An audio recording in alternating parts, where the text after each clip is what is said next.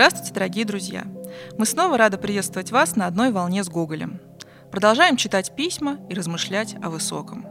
В этом выпуске вы услышите два небольших письма двух, не побоимся этого слова, величайших представителей русской литературы XIX века – Пушкин и Гоголь.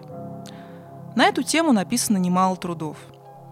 Знакомство Александра Сергеевича и Николая Васильевича состоялось в мае 1831 года на вечере у их общего знакомого Петра Александровича Плетнева. В сентябре того же года в свет вышли гоголевские вечера на хуторе близ Диканьки, которые Пушкин оценил очень высоко, и после этого стал всячески поддерживать своего младшего собрата по Перу. Письма этого выпуска относятся к 1834 году – 1833 по 1834 год Гоголь усердно хлопотал о своем устройстве на кафедру недавно открывшегося Императорского Киевского университета Святого Владимира. Как раз по этому поводу он собирался обратиться за протекцией графу Василию Васильевичу Левашову, который в это время был генерал-губернатором Киевским, Подольским и Волынским.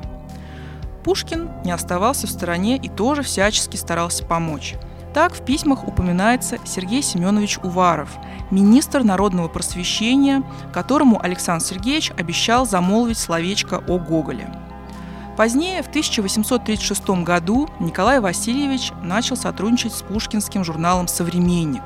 И именно Пушкин, как известно, стал первым слушателем глав первого тома «Мертвых душ». Сюжет поэмы, вспоминал Гоголь, был подсказан ему самим Александром Сергеевичем, Впрочем, как и сюжет пьесы «Ревизор». Ну что ж, давайте послушаем.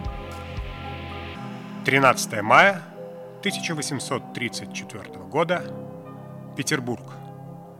Гоголь Пушкину.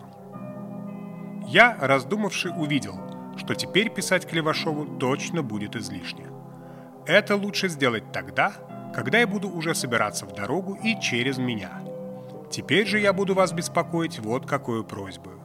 Если зайдет обо мне речь с Уваровым, скажите, что вы были у меня и застали меня еле живо. При этом случае выброните меня хорошенько за то, что живу здесь и не убираюсь сей же час вон из города, что доктора велели ехать сей же час и стараться захватить там это время. И сказавши, что я могу весьма легко через месяц протянуть совсем ножки, завести речь о другом, как то о погоде или о чем-то подобном – мне кажется, что это не совсем будет бесполезно. Вечно ваш Гоголь. На обороте. Его высокоблагородию Александру Сергеевичу Пушкину. 13 мая 1834 года. Петербург. Пушкин Гоголю.